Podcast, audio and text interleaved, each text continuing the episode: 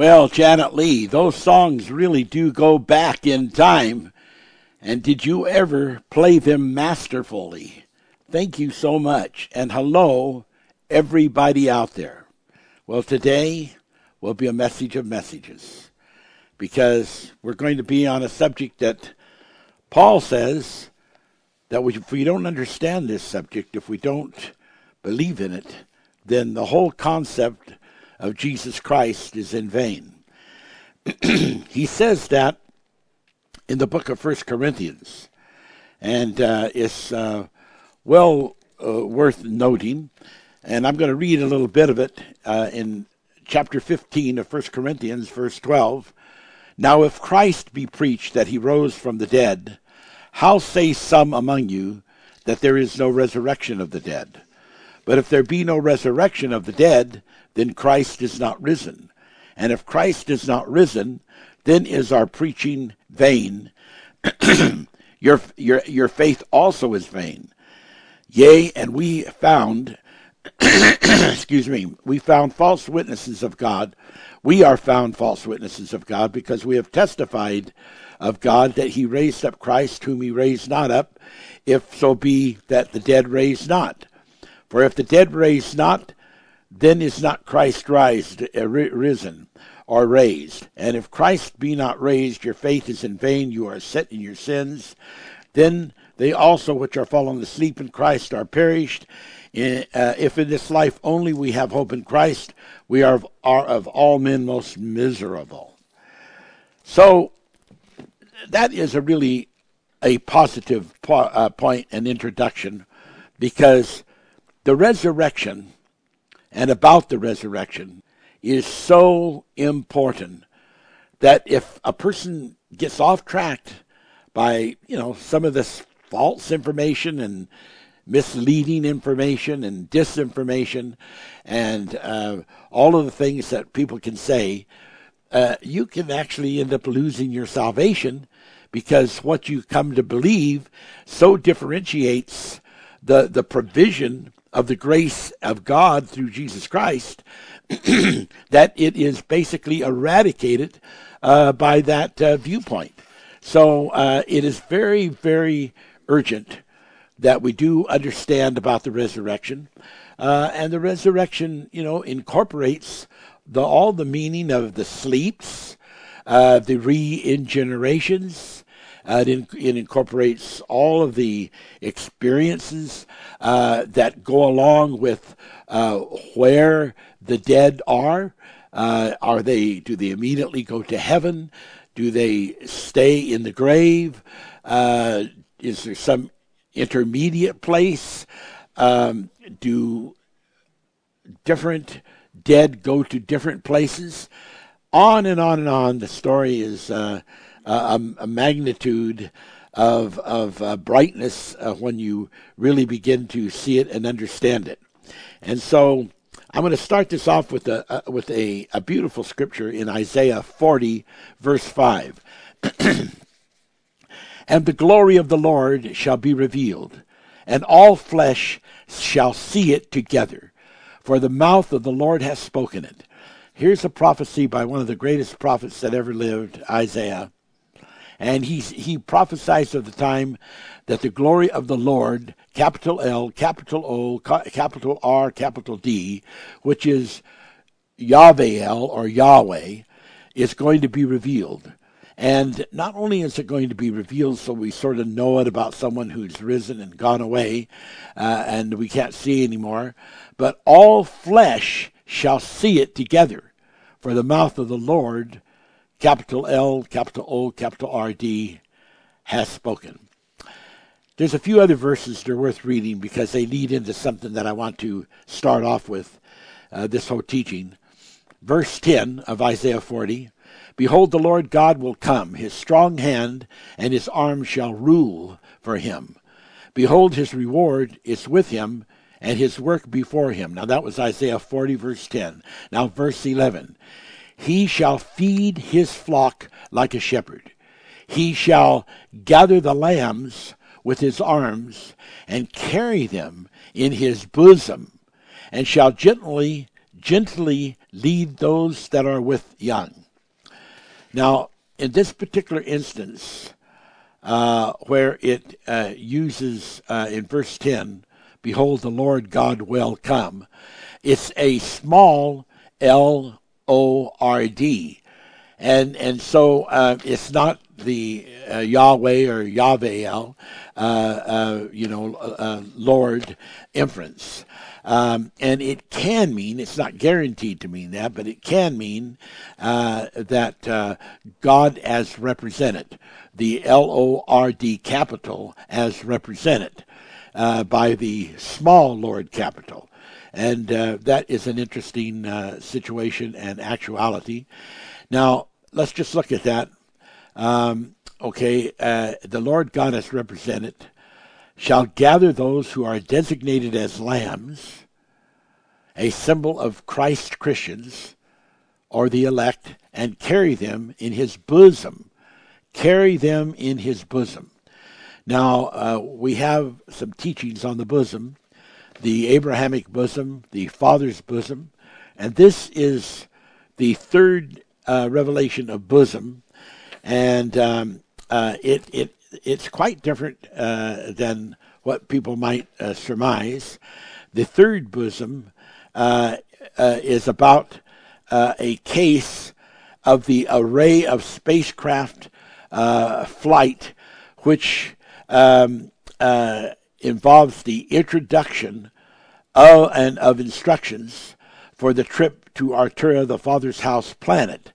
And so we see that in Matthew 24:31, the angels shall gather together his elect from the four winds, from the uh, this means from all the four kinds of people who are elect of God on the earth, from one end of heaven to the other, to rapture them from earth, uh, so the new creations can begin without being uh, uh impeded. So this becomes what's called the third bosom. And it has to do with these teachings where the Lord uh, comes with his angels, and the angels are involved in the gathering. And, and they gather in the air, which is the oxygenized uh, atmosphere. Uh, it can mean sky, but sky on Earth is is the same thing. It's oxygen, oxygenated atmosphere, and um, and so we we see quite a, a lesson there, as I uh, shared that with you last week, and uh, and an importance here of this third revelation of a bosom. So so then, if we we go into this idea of the uh, of talking about the bosoms, the three bosoms that we have taught have been um, the uh, the the bosom of Abraham, uh, you know, and it talks about the angels being involved with with people going into the Abrahamic bosom. That is found in Luke 16:22. And then the other bosom that we've talked about uh, is the Father's bosom, and this has got to do with uh, like John 14. I go away to prepare a place for you. Uh, in my Father's house are many mansions, and and this mention of the Father's bosom uh, is uh, John chapter one verse 18. And so now then we've got three bosoms. We've got the uh, Abrahamic bosom, we've got the Father's bosom, and then we have this uh, interim bosom uh, of of the angels, which carry them in because they're representing they're representing uh, uh, the Lord and the Father and and and the Abrahamic bosom uh, so shall carry them in his bosom. And and uh, we show this then as the angelic flight team and craft. Uh, Matthew 24, 31. Uh, that uh, certainly can be taken uh, further uh, into a lot of other explanations and interesting uh, sidelines of uh, perceptive insights. But we don't have time to do that. We got to just keep moving. Okay, now, um, when we're talking about the resurrection, it really is big to do about angels. And so we have to understand that that that the subject of angels uh, is all around about the thing with the resurrection, and they're involved as agents that are are helping the the, the spirits make their transitions, and uh, uh, so it, it, it truly is a continuation. Uh, you know a, a, continuum, so, so to speak, or uh, a continuum, as some say it, um, of the of the angel um, uh, av- avocation, or the angel uh, angels being involved in their uh, their contact in their operations of, of helping. Okay, so as we uh, think about that, and then we think about um, the things with um, of Christ, uh, we we we really have to cover a few things. And some people say, "Well, that's that's old stuff."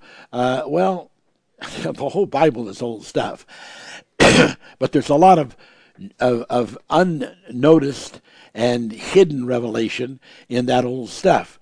So we're going to really bring out today some almost will be startling information to you uh, about that old stuff that that uh, I've never heard anyone preach on, and I can't say that somewhere in the world or somewhere in time, maybe someone has not or has, but but uh, uh, not that I've ever read or heard on some of these things.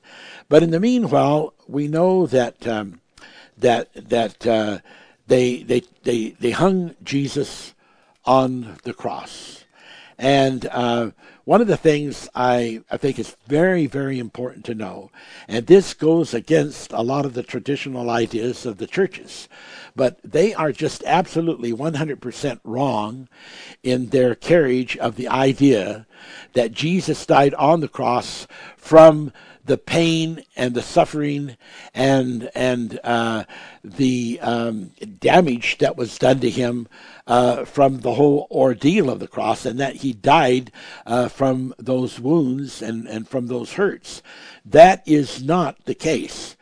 That is not Bible, and that that goes against everything that Jesus taught on that subject. And we're going to show you the scriptures for that to show that we got to get that straight. Uh, uh, G- did Jesus die on the cross? Yes, he did.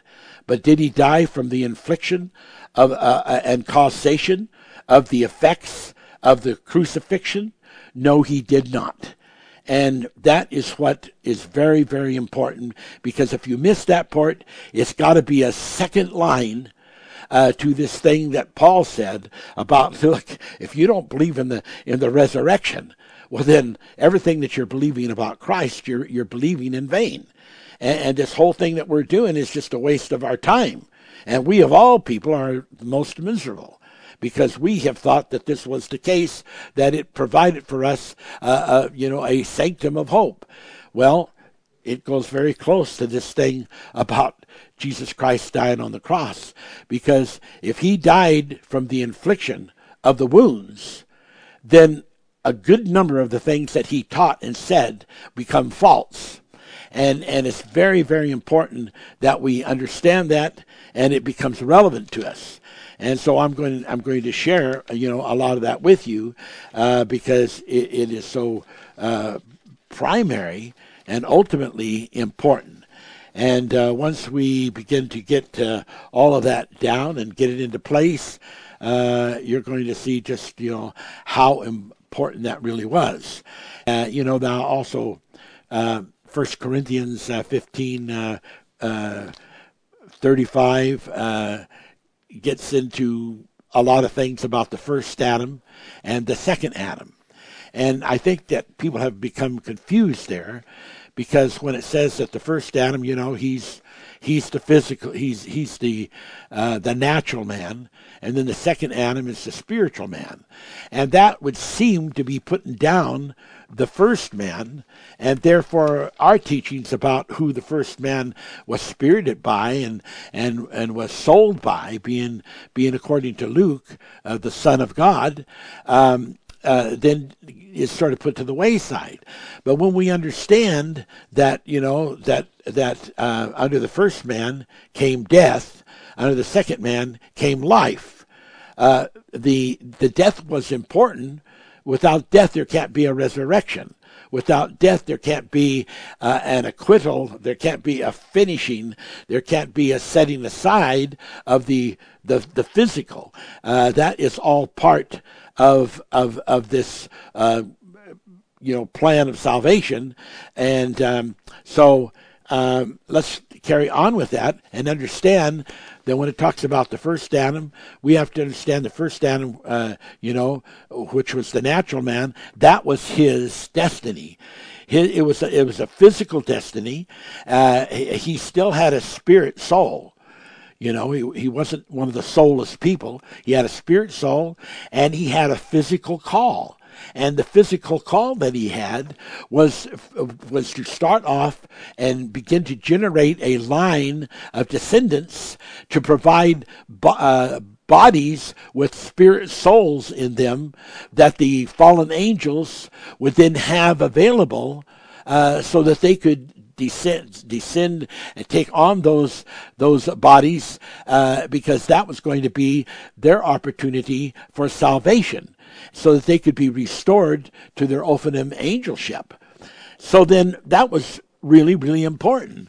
Then uh, the second uh, Adam uh, was a, was to after those people had taken on these physical bodies and had done their uh, their work of, of election, their work of Christianity, uh, their work of whatever the calling would be that God put on them, uh, and then they passed on. Then it was up to what the acts of Jesus to to uh, overcome corruption and to bring about the revelation of the resurrection of those people, uh, so that they were redeemed from death. So there was the first part and the second part of the first Adam and the second Adam, and it was a it was a coordination uh, of uh, of revelation and a coordination of the will of God for both of those positions. And so, in the in in in the one sense, it was one sweeping action, and that one sweeping action uh, included, you know, birth, death, and resurrection, and and so that was all part of the plan of God. Now, uh, as we uh, begin to look into some of these things because there are some of the most ridiculous uh, uh, ideas out there that people have come up with. Uh, I'm not going to name off the churches and all that because I don't want to sound like I'm putting down anyone. But there is uh, a large size group of, of churches uh, that use the idea that when um, Mary Magdalene and, and sometimes it mentions the other Marys, were out after the um, the burial of Jesus to go to the tomb and and to bring spices and and to just you know pay their their their dues to, to Christ. They didn't know for sure what would happen or not happen, but they were faithful and they were the first ones to, you know to go there. And um, uh, what they say is now because the women were the first ones to go there and the first ones to see Christ. And then Christ said, Now go and tell Peter and the disciples that this was a, a, an evidence and a proof that, that women were not called to minister. But but that but that the, that men were because they were told by Jesus now go and tell Peter about this and so uh, although they were the first ones to make the discovery, the first ones to be faithful to be there, to be at the cross, to be at the tomb, uh, uh, but because then later the disciples, who were all fearful and hiding away from the Romans, were then visited by these ladies and said, "Look." Jesus is not dead; he's alive, and the, and he, and the tomb is is empty. He's gone. Well, because of that, that proves, they say, that uh, that the ministry is to the men and not to the women. Uh, there are some incredible doctrines out there, and that, believe me, is a doctrine of several uh, humongous uh, sized churches. And and I'm just wanting to get some of these ideas into your mind that just because some of these organizations are huge and big, and they ecclesiastically have been involved in theological uh, uh, idioms, that doesn't mean that they're right. That doesn't mean that what they have been teaching all these years is circumspectual and has any sense to it. And we're here today to tear down some of those altars, uh, you know, of, of, of idiom. And uh, so hang on and, and listen to this because these things are are very, very important. Uh, now, there's a question, you know, like, well, in one uh, book it says that Mary came alone, in another book it looks like she came with other women. Um, I, I, think that is so stupid when people get into things like that. Because, first off, it makes it very clear in one of the Gospels that a great part of what was, was uh, seen here was a vision. It was a vision of the angels. It was a vision of some of these things. And so, in a vision, uh, you know, you can have then both an exclusion and and uh, and and and incorporation. In other words, um, you can have no one there but Mary, and then she sees the vision, which includes the other Marys. So they become incorporated even though she is still the only one there.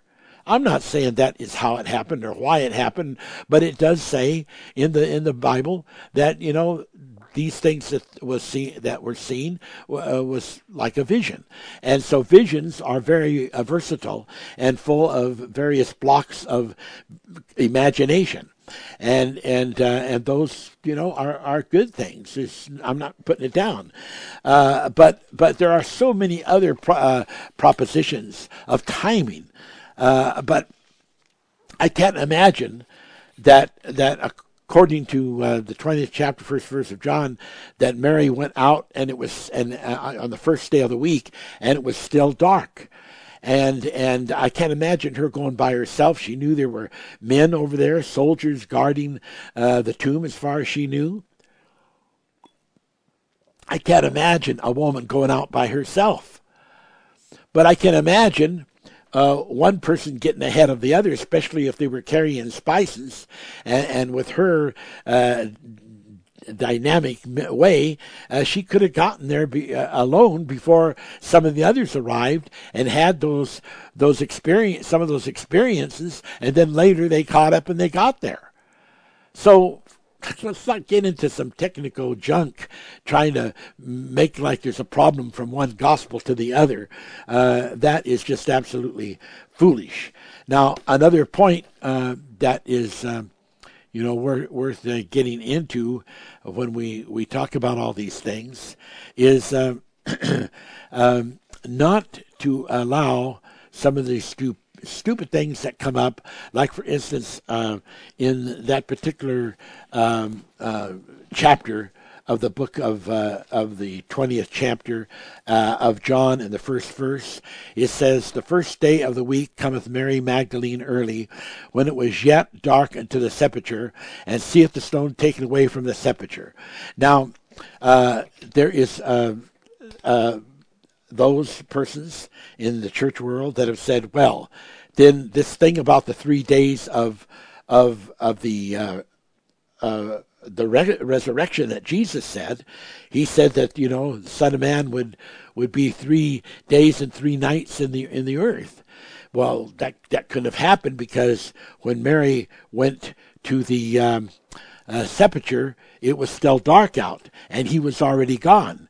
And since he was interned uh, in the sepulcher, uh, you know, early on Friday before the before the Sabbath even took place, which takes place on the in, in the evenings, uh, you know, of, of uh, like a Friday uh, for when the the the Sabbath day of like Saturday would start and so forth.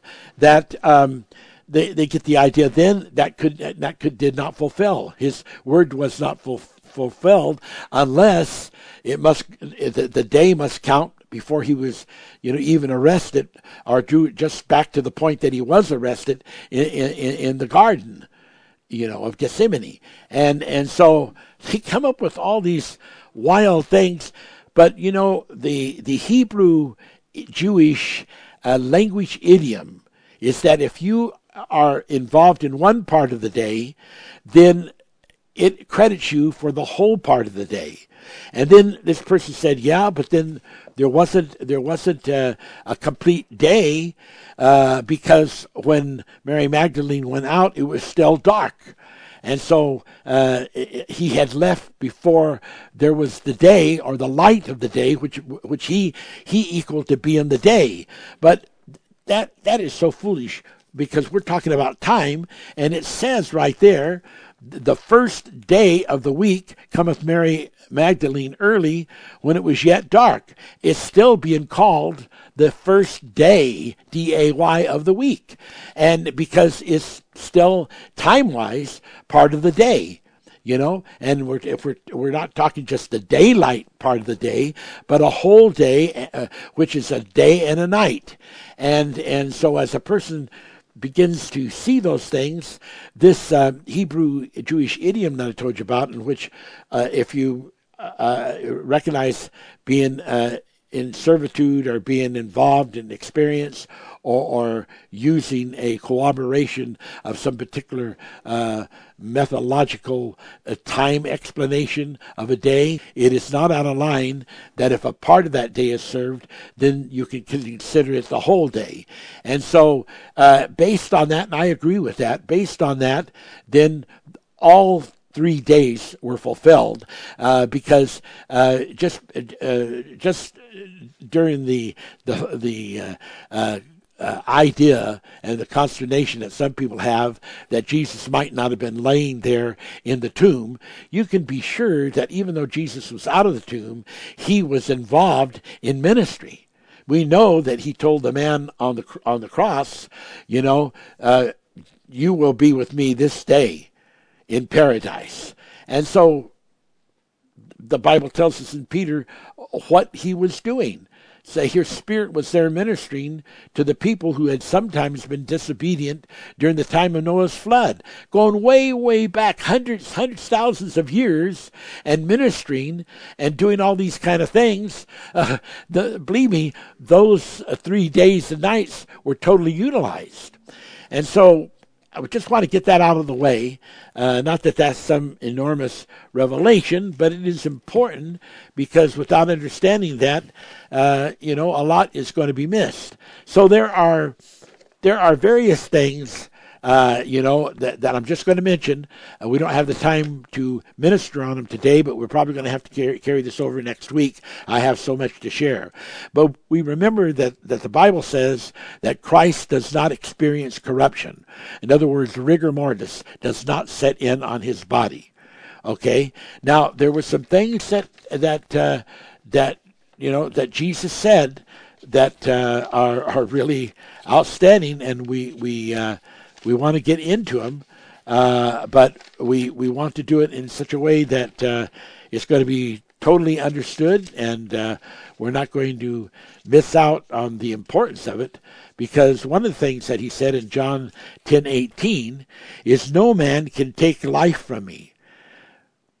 You know, and uh, and then in in other scriptures, which I'll give you uh, later as we go along, he it says that he, gave up the ghost on the uh, on on the cross on the cross, and uh, and that he said, Father, uh, into your hands I commit my spirit. In another place, he said, It is finished. So we see that it was the decision of Christ that no one no one could take the life from him. The, the Jews couldn't do it. The scribes, the Pharisees couldn't do it. The Romans couldn't do it. They could place him in jeopardy. But he was the life and the resurrection, the bread of life. And so the whole idea that, yeah, man got him and, and, and uh, man crucified him and killed him uh, uh, is not the full interpretation of the Bible in any way because we have to really realize what the Bible says and what Jesus really did.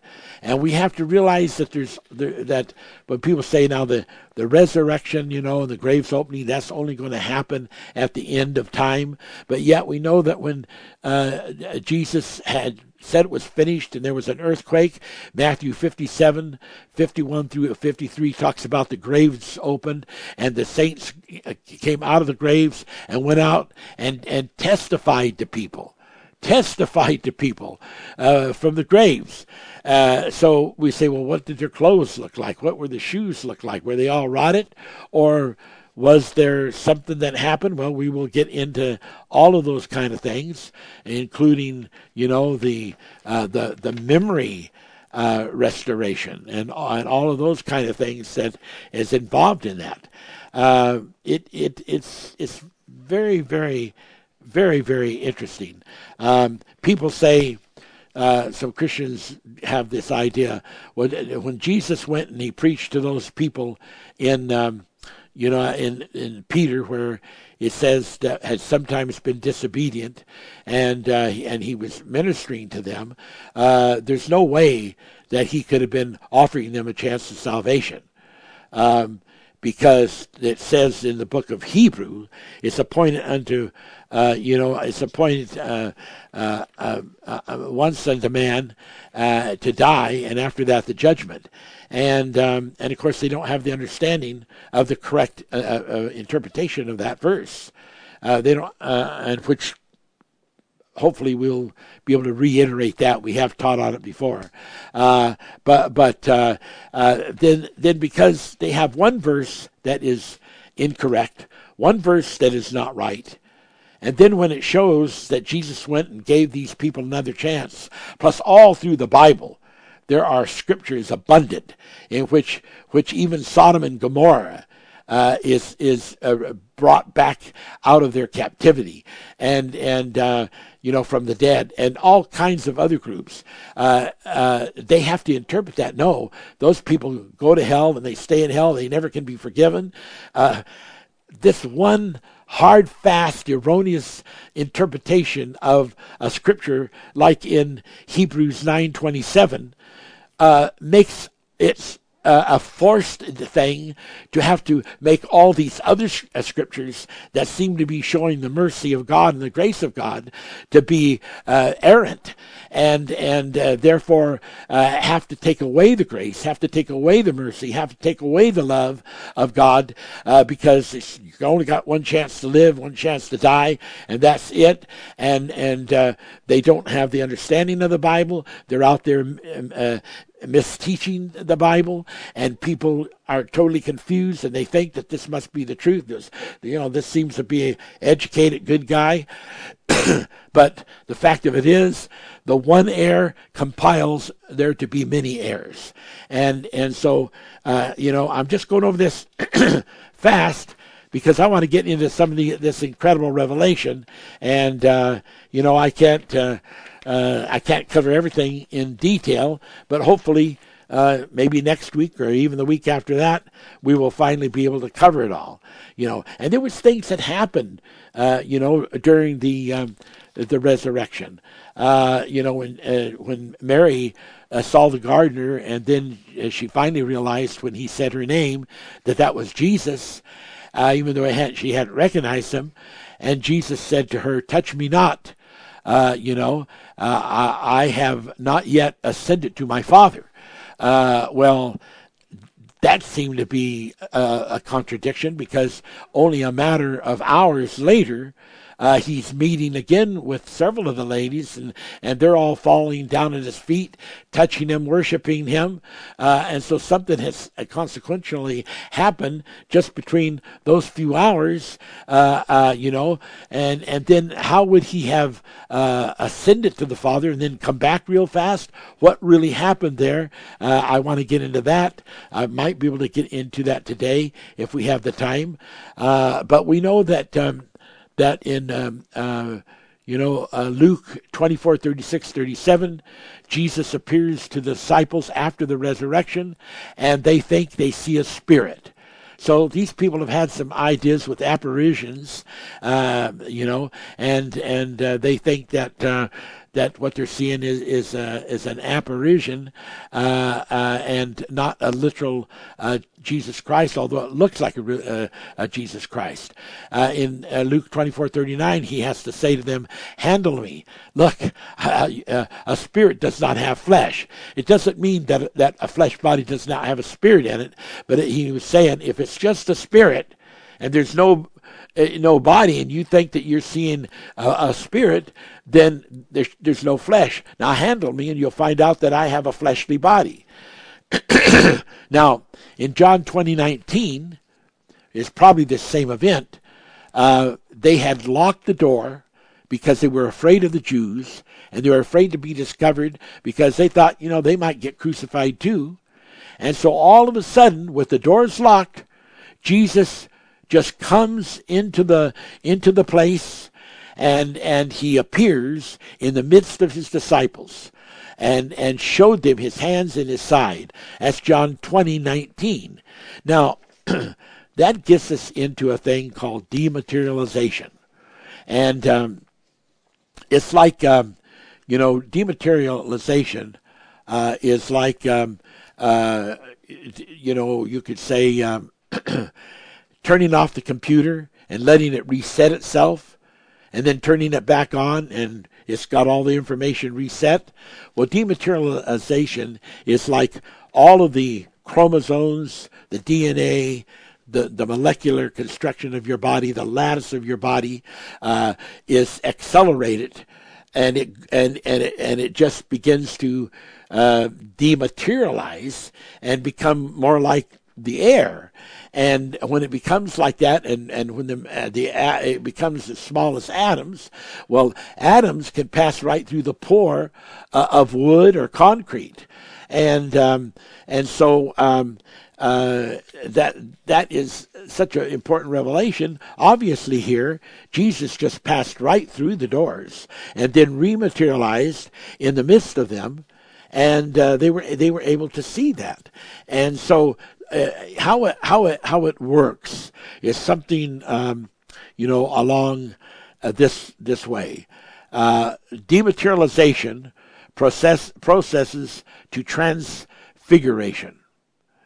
Uh, transfiguration, uh, you know, then progresses to photo translation and then a photo translation uh, can progress to a photo uh, photo uh, translation. I, I, should have said first it goes to a photo transition, and then it can go to a photo translation. So if we started off with an apparition, we would start it off by saying it's like a shadow of of a body that is not there, and then uh, it goes to uh, a photo transition, which looks very much like the body, and and is sort of like a hologram. You can't tell that there's not a body there unless you touch it. So when Jesus said, "Don't touch me," it's because he was in the process, and he was saying, "Touching me or not, my resurrection is not yet complete. I am still in photo transition form." So then you, he goes from photo transition within a very short period of time to a photo translation. And and and uh, and that is a result of of of you know going back into to the body, and um, and uh, and overcoming the act of dematerialization. In that process of dematerialization, as it progresses, it has the option even though it has the definite inform, uh, lattice information to reprocess the exact same body that it was that it was before, it can also uh, process to transfigurations, which are are different looking bodies, different faces, different heads, different uh, torsos, and and and it you know looks like somebody totally else, and and we see and I've read scriptures that that happened in, in the uh, in the Bible and it's described in the Bible.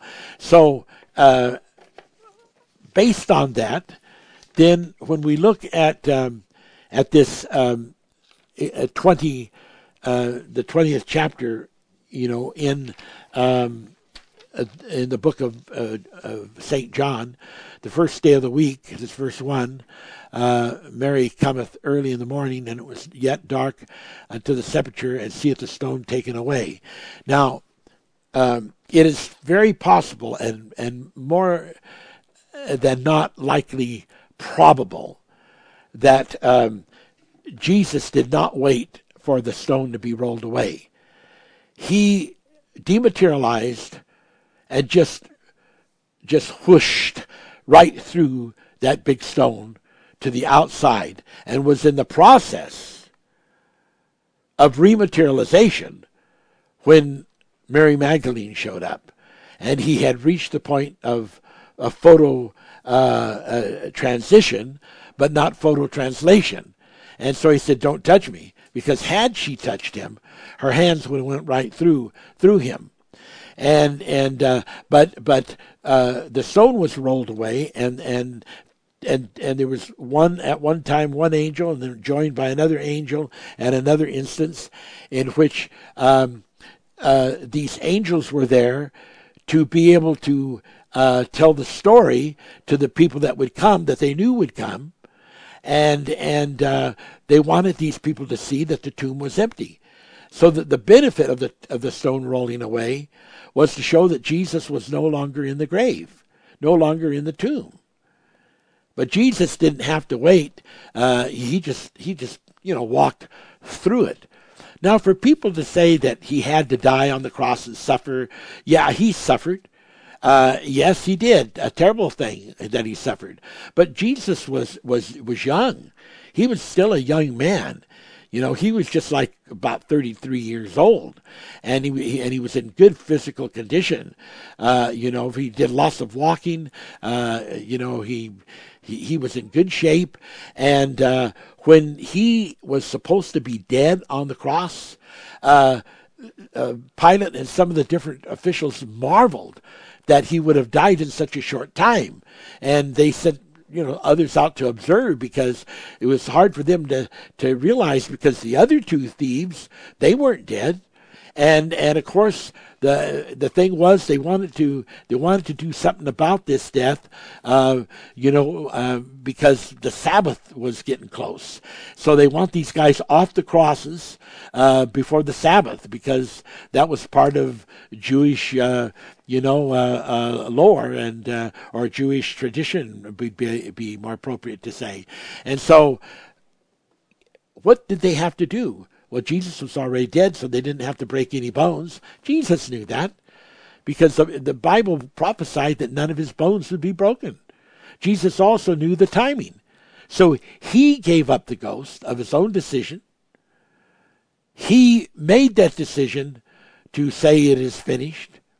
Now they say that you know they don't know how he did that because uh, uh you know you on the cross as you're hanging there and you begin to slump and slump and slump, uh, it's, it starts becoming very difficult to breathe.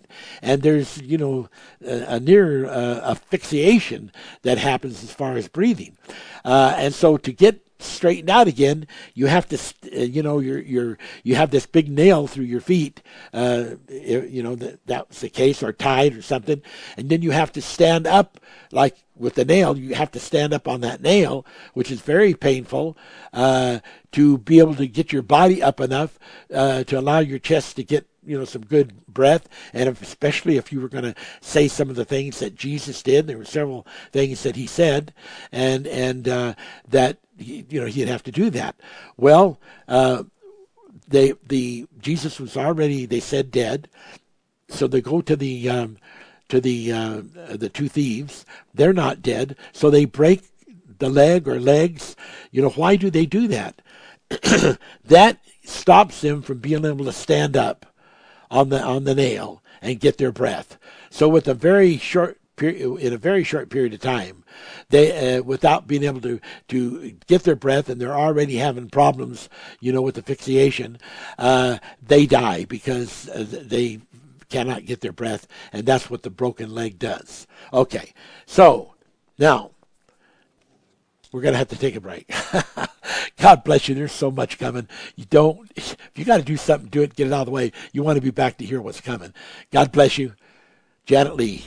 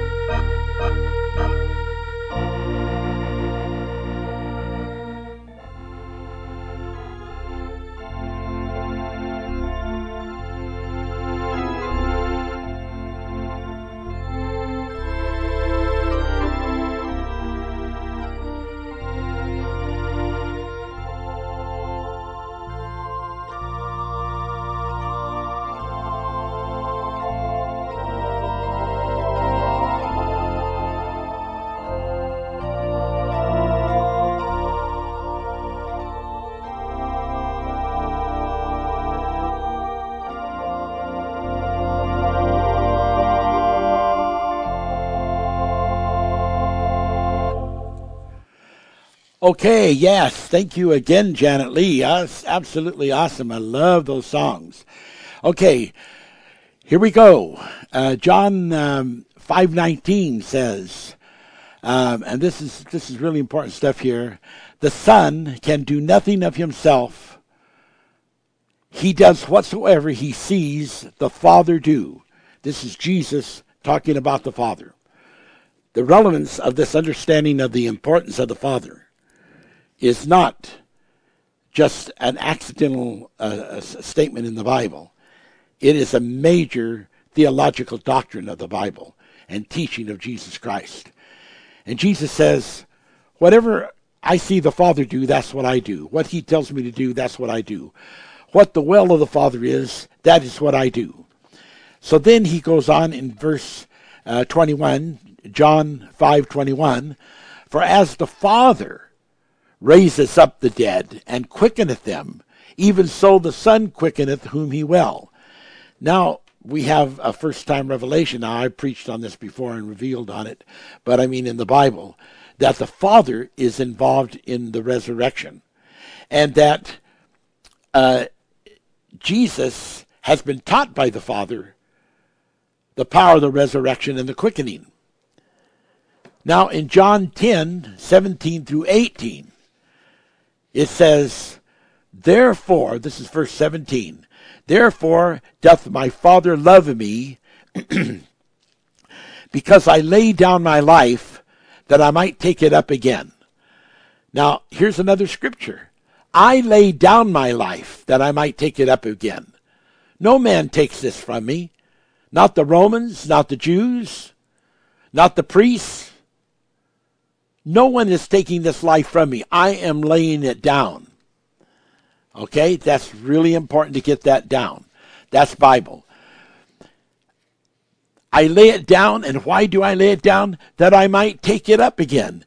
if you don't have the power to lay it down, then you will not have the power to take it up again. That is very, very important. Okay?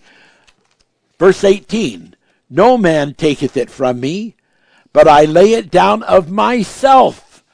Myself. I lay it down of myself. This isn't something that the Romans did to kill me. This isn't something that the Jews did to kill me or the priests did to kill me. Yes, they put me on the cross. They abused me. They caused me to suffer. They in, do introduce pain to me. But you know, I am the healer. I am the bread alive. I am the life and the resurrection. Don't forget that, folks. That's what he's telling us. He says, I have the power. Now get a hold of this. This is verse 18 of chapter John, the 10th, cha- 10th chapter, chapter John 10, verse 18. I have the power to lay it down. He's talking about his life. And I have the power to take it up again. This commandment, this commandment have I received of my Father. It's a commandment that the Father gave to him, who taught him how to raise up the dead and quicken them. So it's a commandment he receives from his Father that he is to lay his life down. He's not to let them take it and he is to pick it up again. So in John 11 25, he says, I am the resurrection and the life. In John 10 18, as I read before, no man can take life from me. In Luke 23 46, or pardon me, in Luke, in John 6 48, sorry, in John 6 48, I am the bread of life.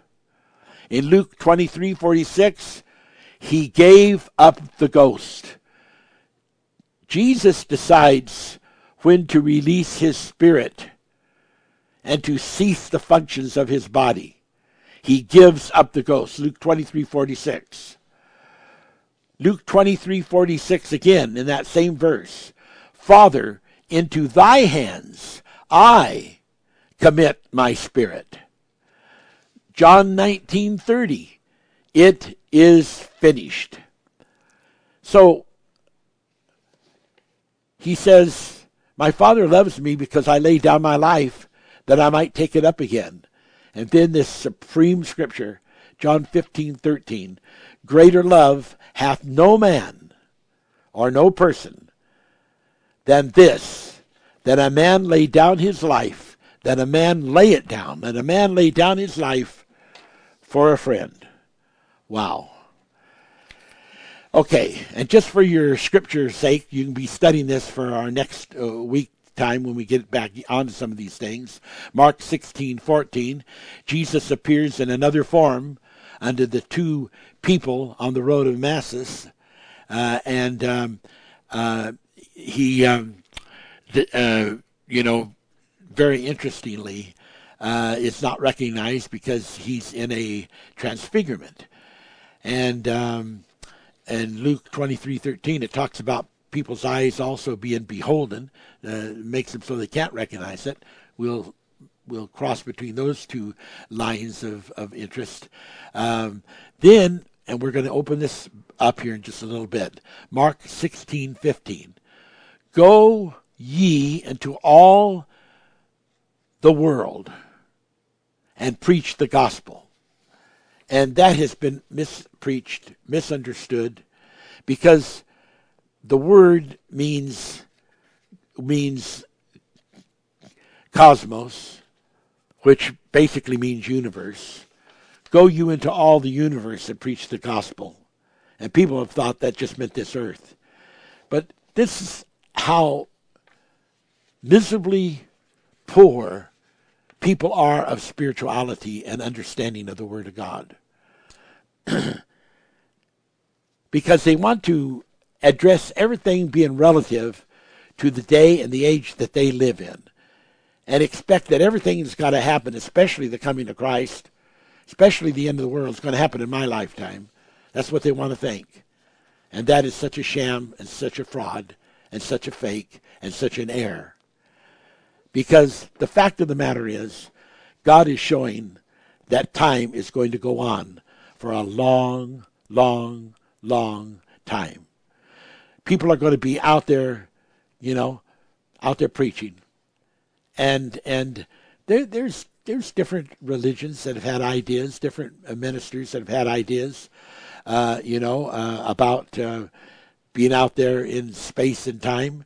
Uh, there's one church group that's, uh, you know, um, had a minister uh, who was, you know, sort of like a scientist, um, and he had the idea that um, there were people right then during his life that lived on uh, Mercury, Venus, you know, Mars, Saturn, that there was already people living on all those planets.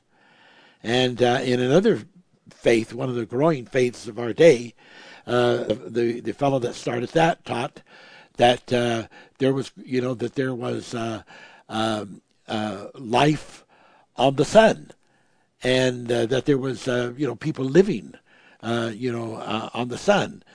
Now, here, here's the thing. I, I'm going to be very gentle in how I say anything, so I don't sound like I'm really trying to put these people down. It is totally possible if you look at this in the course of the long directives of time that that almost all of these uh, planets that we have in this this system, uh, there will be a, fo- a, found a way to live on it or around about it, and um, uh, and there will at some time be settlements and people living there. Even the sun, there could be a satellite uh, of a, put out in a certain way, uh, you know, uh, of the sun that we don't understand or that we don't uh, know about as far as some of the materials and some of the inventions and, uh, that are coming in the future. Uh, but but we, we mustn't ever say you know these people were just totally frauds because they were understanding it trying to be relative to their time. It can only be true if in the long of time uh, all of, the, things change, and people are then able to live on these in, in extreme condition on these outer planets. okay, all right. Um, so we're going to talk a little bit more about this. Go ye into all the cosmos, and uh, and uh, then we remember we, we remember in uh, Mark uh, sixteen nineteen uh, Jesus being received up to heaven, sitting on the right hand of God.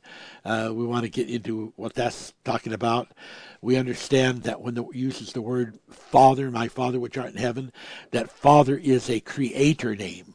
That's the name given to uh, him as a creator. Because in the first domain, the heaven of heavens, they're not called Father or Son or daughter or child. You know, it it uh, uh, can be shown that uh, those terms are only used as a human language uh, uh, that we are familiar with to try to describe, uh, you know, heavenly things. That the Bible says that patterns on earth are used as metaphors, but that doesn't mean that those metaphors are actually in that realm, which is pure spirit and pure love. Anyway, okay, now here we go hang and hold. We're getting into some stuff here. I want to talk about two translation changes for the for the Bible in the KJV. That's the King James version.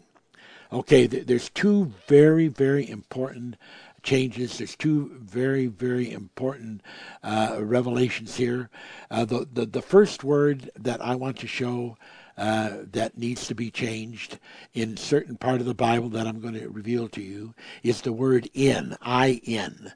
Now, um, some of these small words like in and thee are not uh, in the Strong's uh, Concordance, uh, you know, listed except in a special section where they're just uh, listed in what books they are in, and it's uh, there's not quite the information available as to the meaning of those words and other words that are used, unless you know how to really search uh, the concordance to find it.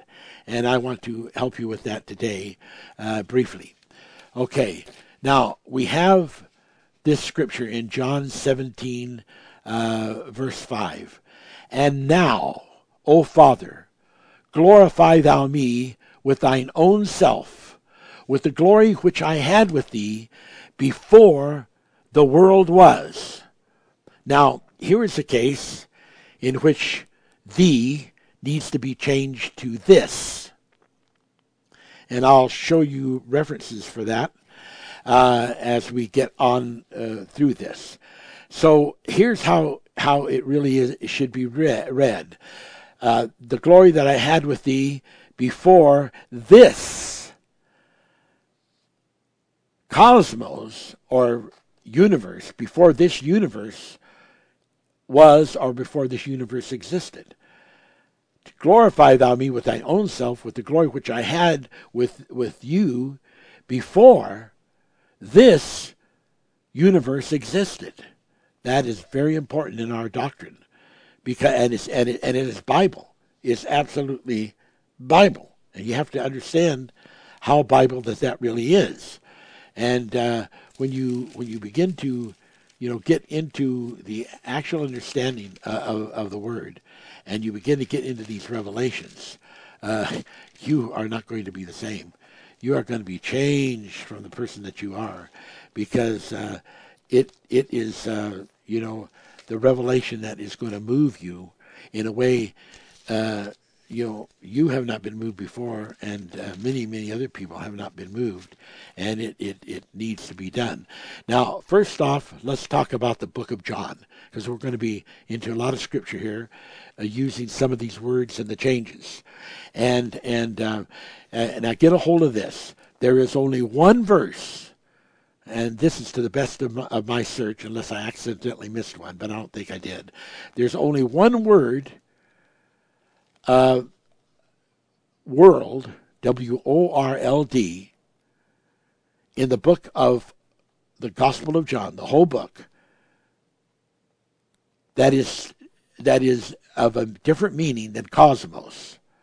All of the rest of the use of the word world in the entire book of John means cosmos, which is universe. And that one particular instance can be found in chapter 9 verse 32, where it says, Since the world began, was it not heard that any man opened his eye, opened the eyes of one that was born blind? And what that comes from is um, in the Greek, uh, number 165, and it basically means forever. Because, and there are other instances in which the word world actually means a, a, a period of time, and the time is so immense that it's called forever. And so it is talking about not the cosmos here, but it's really talking about the earth world and it, and its incredible length of time that it is going to last, which the Bible describes it that it's going to get very, very old and like a vesture of clothing, it's going to be folded up. So, uh, you know, some of these things that people are saying, not understanding the totality of the Bible, they are leading people astray and they are misquoting the actual truth. Okay, so now you've got that. That was uh, chapter 10, uh, or pardon me, that's a mistake, not chapter 10, I'm sorry. That was chapter 9, chapter 9, verse 32. Chapter 9, verse 32. And that's the only time the word world is in the Gospel of John that means anything different than cosmos or universe. Okay? Now, we see how important that this that, that that this is. There were other words that could have been used for world than the word cosmos. But there's a revelation there in this thing of cosmos that's very, very important. Now, in um, John 17, 5, it says, And now, O Father, glorify thou me with thine own self, with the glory that I had with thee before this universe existed. So there were other universes, there were other worlds that existed before this universe. And that's very important.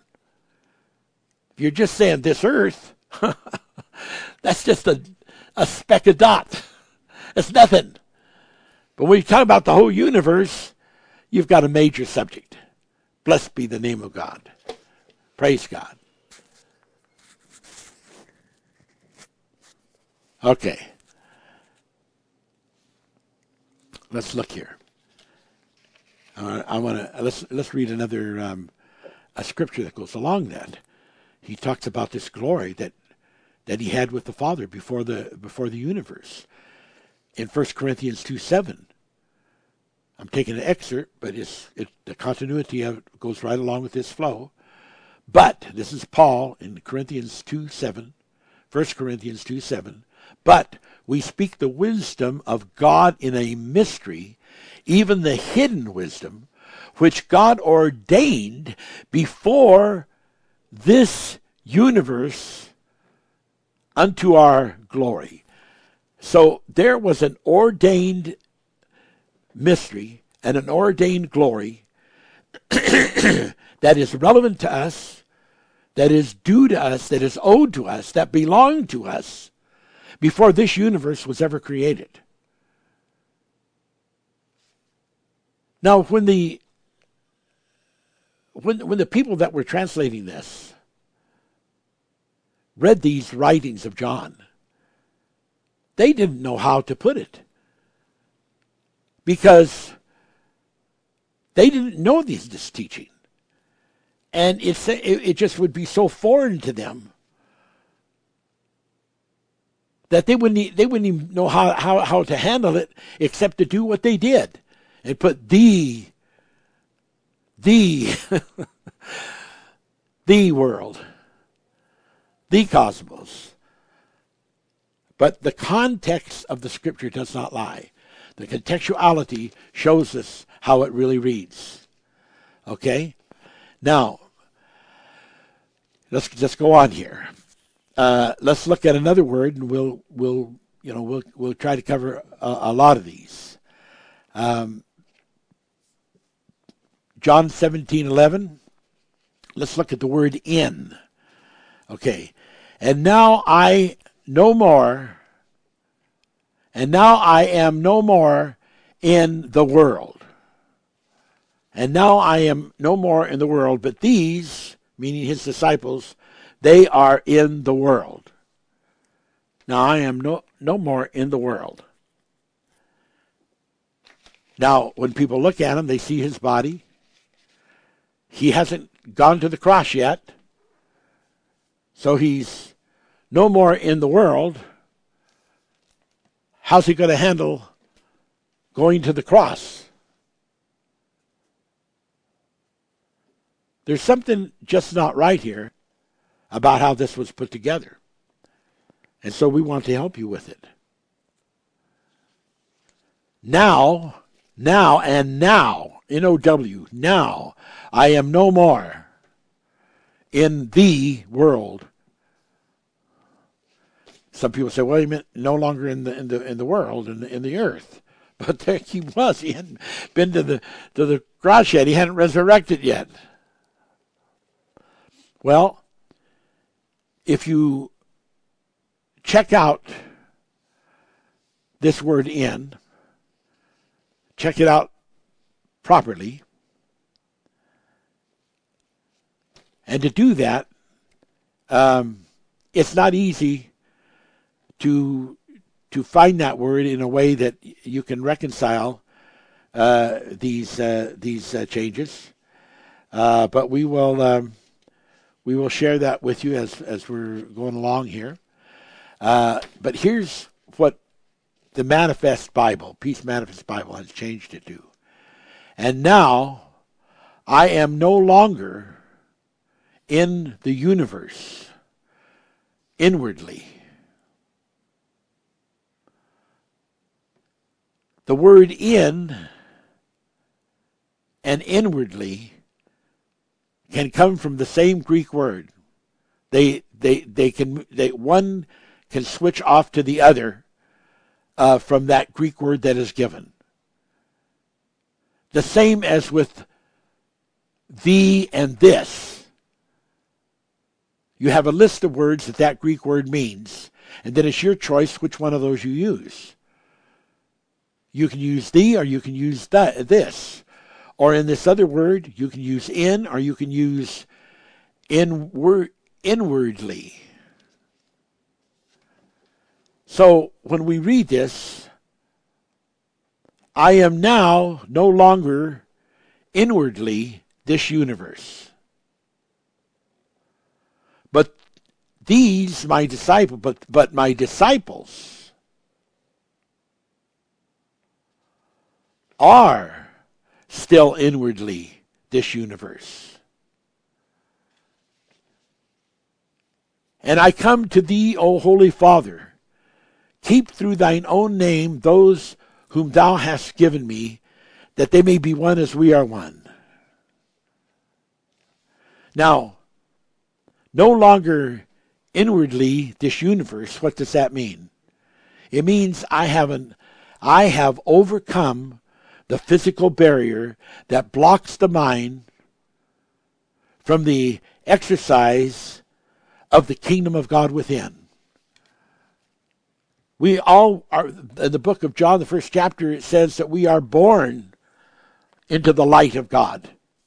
The birth on earth, we are born with the kingdom of God in us. But how many people know it or feel it or have advantage of it? The kingdom of God comes without observation, Jesus said. Now, I've taught this before, but I'm using it to make this point. And so, this block that has to be overcome is allowing the Holy Ghost within us to restore to us the years that the cankerworm, the caterpillar have eaten, and to restore to us our memory of the of the things that are the intentions and the teachings of Jesus, not only in this Bible, but all, all of the things that he did which should be written, as it describes it in the last verse of the chapter, uh, last chapter of the, of the of the Gospel of John. Because we've got to overcome the inwardly. We not only overcome in the flesh, but it is the flesh itself that is blocking our being able to really get into the spirit consciousness of the kingdom of God within us. Jesus said, I have overcome inwardly. I am totally reconciled. I am totally in touch with my with the, the kingdom of God within me. but my disciples are not. They are still inwardly not set free. They are still blocked. And that's what that meaning is. And it's the only way that that that uh, chapter can even make sense. And then here's another one. Um, chapter 17, verse 14. Changing thee to this. Now, if you want to get some help on, on this particular one, to see that you that a thee and a this can be the can come from the same Greek word, and and it's just a matter of your choice. Uh, you can you can look at uh, Greek uh, in the Greek of Strong's Concordance Dictionary, number thirty five eighty eight. Strong's Greek Dictionary Concordance, number thirty five eighty eight, and where it says. I have given them, meaning my disciples, thy word. And the world has hated them. What it really means is I have given my disciples this word, and this world or this universe has hated them because they are not of this universe even as I am not of this cosmos or universe, or as it's written in the Bible, the not, um, they are not of this world, and I am not of this world.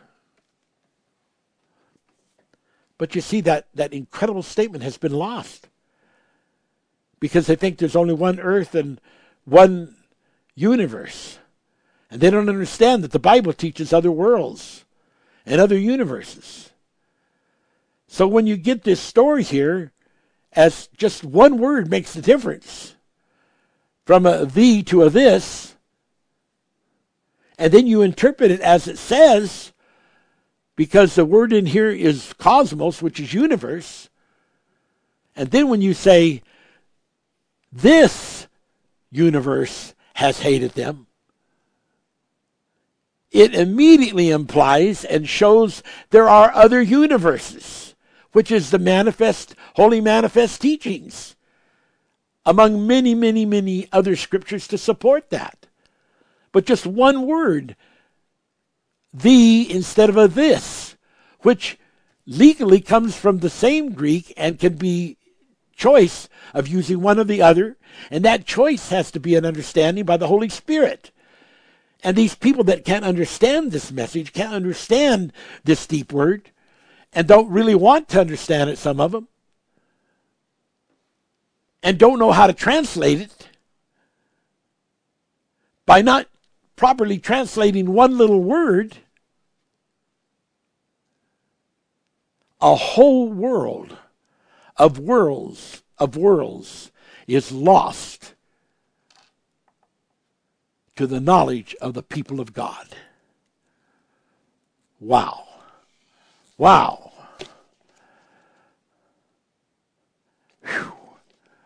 I have given them, my disciples, thy word. And this universe has hated them because they are not from this universe, even as I am not from this universe. what did Jesus tell to Pilate? Instead of using the word thee, they got it right on this. They got a this. John 18:36 to Pilate. Jesus said, "My kingdom is not of this." Right in the King James Bible. My kingdom is not of this world. The word world means cosmos or universe. It's proof of the Troniverse universe that existed, that Jesus and the Ophanim, which became disciples, came from, which was a totally different universe than this universe. Now, why does this world hate? What does that mean?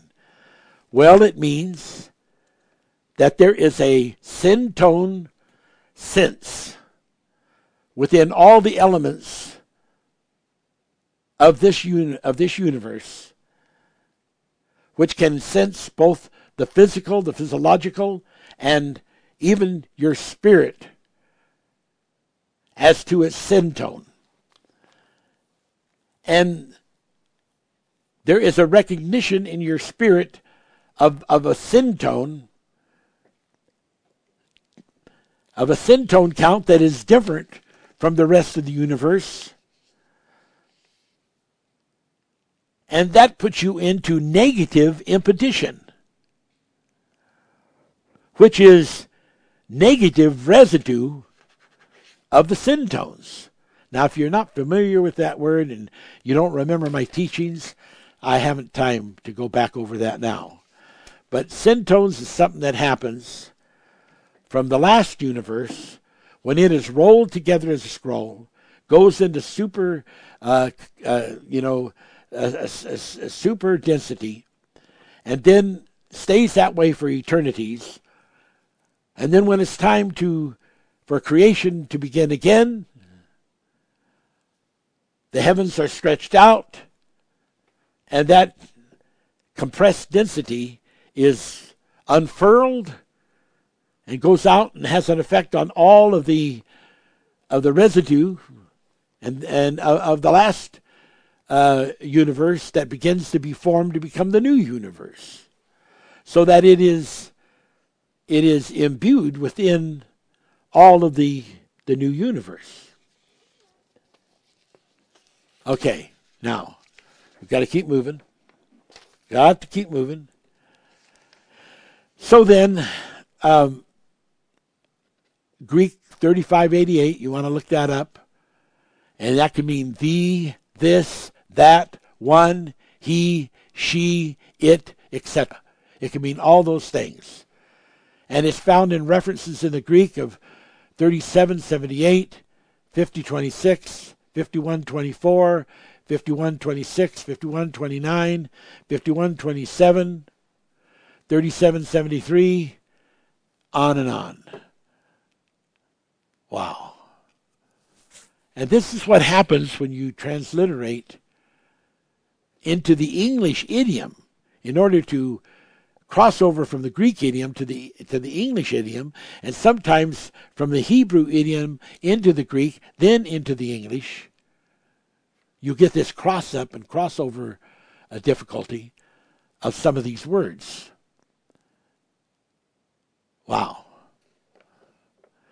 Just like, you know, in Luke 18:12, sometimes it will show in verses like that uh, and I think that's the right verse, that a week is translated by the word Sabbath, because the Sabbath of a week contains the full days of a week. And so they might say that the Sabbath, and they're really talking about the, the whole week. Well, a person's got to know that because it makes a difference from one day to seven days. You know, if you go from from the first to the first, or if you want to call it six days, however you like to call it. But it's it's important. It's very important. Okay, now let's move on. Now I want to get into the most two most incredible things, and to do this, I'm going to run late, and I'm going to have to skip part of it because I see that I'm already running out of time. And this is called the king, the key of David side of the resurrection. In Isaiah 22, 22, it says, And the key of the house of David will I lay on his, uh, on his, um, and his name is Eliakim, and it just said his, but it's actually talking about uh, Eliakim's priestly shoulders. And this is a fellow who lived way back in, uh, in uh, you know, the, the, the Book of Kings time and day, and and uh, uh, who um, was a, a, priest, and who there was a promise way back then that the key of the house of David would lay on his priestly shoulders. I'm just wanting to establish this thing about the key. Jeremiah 39. But they shall serve the Lord, capital L O R D, capitals, their God, and David their king, whom I will raise up to them. Now, this Bible tells us that David is going to be king again. He's going to go through a resurrection, and he's going to become king again on earth. And it's just an incredible thing because it begins to show us that there are people who have not left this planet, who've gone to no other place, and they are going to come back right here on the earth at a much, much, much hundreds and thousands of years later, and they're going to be king a king. And that's in Jeremiah 39. And it says, But they shall serve the Lord, all caps, L O R D, their God, and David, their king, whom I will raise up to them. Okay, Ezekiel 37 24. And David my servant shall be king over them, and they shall have one shepherd. And David my servant shall be king over them. That's Ezekiel 37 24. Revelations 22. I have sent my angels to testify unto you these things in the churches. I am the root and the offspring of David and the bright and morning star. There is a connection to David not only with genealogy, there's a connection with a spiritual aspect, and, and uh, uh, there is unusual things here that, that people have, have, have missed. Romans 11:16, if the first fruits be holy, the lump is also holy, and if the root be holy, so are the branches. Now, if we refer this to uh, to David and Jesus Christ, and David uh, Jesus Christ in Revelations 26, or pardon me, 22:16 says, "I am the root." If He is the root, it says here, if the root is holy, so are the branches. Then that means just by this incredible spiritual aspect of the of, of, of the fulfillment of the use of through the body of David uh, for the coming of the of the Christ as Jesus Christ, that he being uh, not only he being the root, which means he he he was before David and he was after David. And if the root is holy, then that makes David to become holy regardless of his sins and trespasses. And the Bible says in Psalms that it's people like that that are given immunity they're immune from, from having some of this sin put on them because they belong to a special destiny. And that's just Bible. And you can't get around it because it's fact and lots of scripture. Romans 11, 16. If the first, first fruits be holy, that's the root, the lump is also holy. The whole lump, the whole rest of it, all the generation that comes afterwards. That's why in one of the scriptures, when it's talking about Israel, it just forgets all of the negative, forgets all of the trespass, forgets all the sins, and just says, All, A L L, Israel, shall be saved. All those things are hard to understand. We're not preaching on that subject today, but it touches on where we're going. Jeremiah 23 5, I will raise a righteous branch unto David. Jeremiah 33 15, in those days I will cause the, the brand of righteousness to grow up from David to execute judgment and righteousness. Now here's the one you want to get a grab on. Acts 2:34. For preposition, for causation, reason why, for David is not ascended into the heavens. Why isn't he ascended? Because he is bound here for the destiny that is yet to come. And he's waiting in his state for that day to come, for that resurrection to happen. Acts 2:34. David has not ascended. The reason he hasn't ascended is because he is bound here, and you're going to. I'm going to show you this this this kind of what I'm talking about when it says bound. Okay. Okay. So so um, uh, we're going to we're going to go on here. Um, Isaiah 34, uh, pardon me, Isaiah 37, 35. For I will save Jerusalem for my own sake and for my servant David's sake. The root and the offspring. The, the, the, the, the lump and the whole thing. The root and the branches. All because of one part causing the other part to be what the one part is. All part of a special plan of God. Utterly incredible. Now, let's go on. We want to talk, and, we, and we're going to probably run a little late, about Peter, the, the allocator. A L L O C A T O R. Peter the allocator. Mark 3:13 through 19. We we last week shared with you this thing about 11 of the disciples are, are titled sons of thunder. Now we know there's another gospel in which they list all of the all of the uh, disciples, but they don't they don't do what Mark did here, in which he he just allows this to run on into the rest of the names as also being sons of thunder. And uh, I know there'd be a lot of people have problems with that, but but you know there's there's a whole lot more I can say to it. I just have to have time. Now,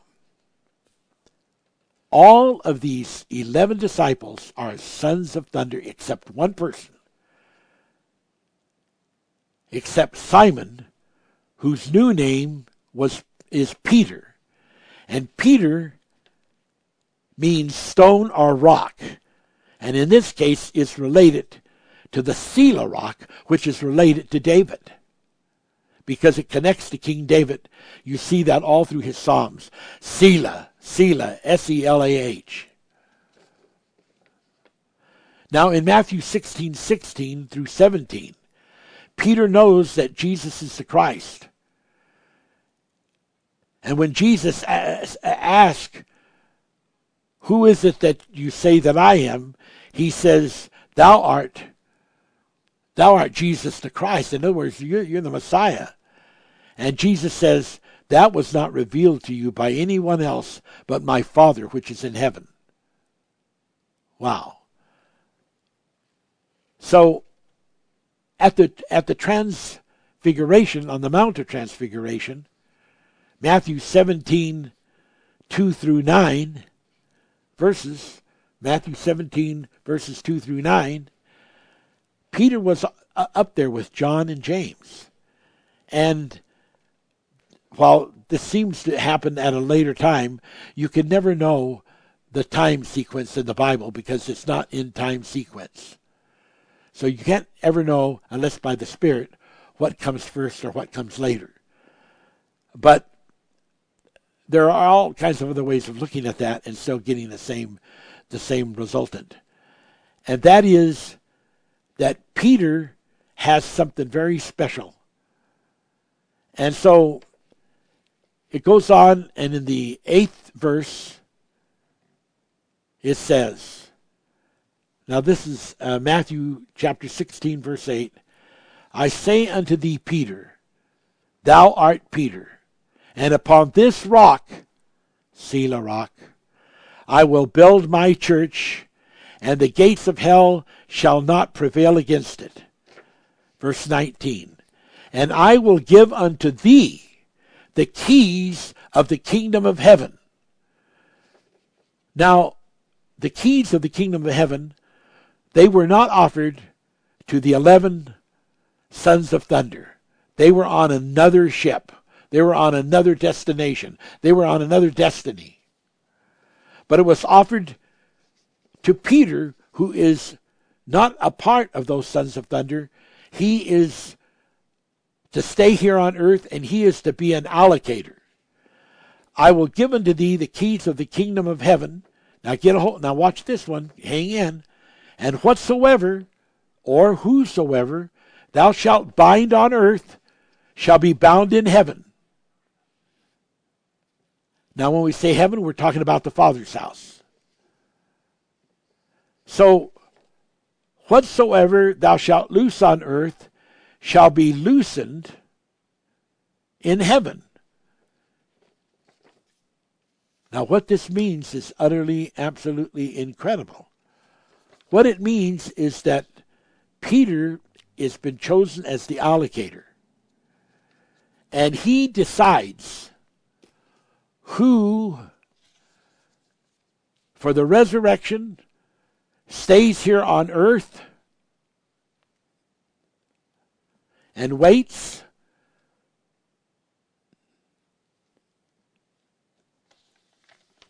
Is able to be regenerated in Artura, the Father's house, or is involved in regenerations and ends up going to Abraham's bosom. So he decides the bosoms as to which people go to him. He is the allocator. And he has been given the keys, and whatsoever you bind on earth will be if if you bind a person on earth, then they are bound from being able to go to the Father's house. If you loose a person on earth, then they are loosed and they can go to the Father's house. And that's true with all of these other experiences of the bosom of Abraham. And of this bosom, which is the the trips that the angels come with their special Zith spacecraft, which is also called the bosom, the third bosom.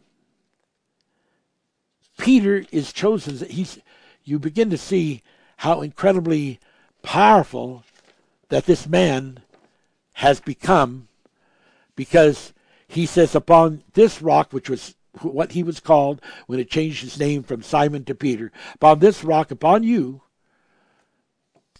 I'm going to build my church.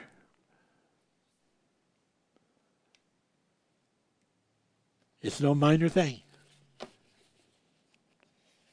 Now, pre- Peter is a is like a priest on earth, but he's not a Melchizedek priest, which is like in the Father's house. But he's given authority to act as an agent of the church. Matthew 16, 18, I've been quoting it to you, for the allocation, I'm saying it again, of who is being chosen to stay on earth or being chosen for their uh, uh, to go to heaven. Who is being chosen to stay on earth for their life and resurrection, or who is being chosen to go to he- heaven to the Father's home for their life and resurrection? Or to Abraham's bosom for regeneration. And how does that connect in with many of these scriptures I've been saying in the past, like Isaiah 51:16, that I may plant the heavens and lay the foundation of the earth and say unto Zion, thou art my people. So we see that this foundation on earth, and Peter is put at the head of it, is happening in the spiritual world. Happening right now.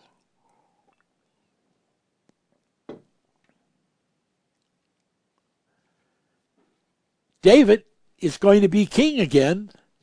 Peter is involved in as an allocator. Revelations 3:17. And to the angel of the church in Philadelphia write, these things saith he that is holy, he that is true, he that hath the key of David. And he that openeth, and no man shutteth, and shutteth, and no man openeth.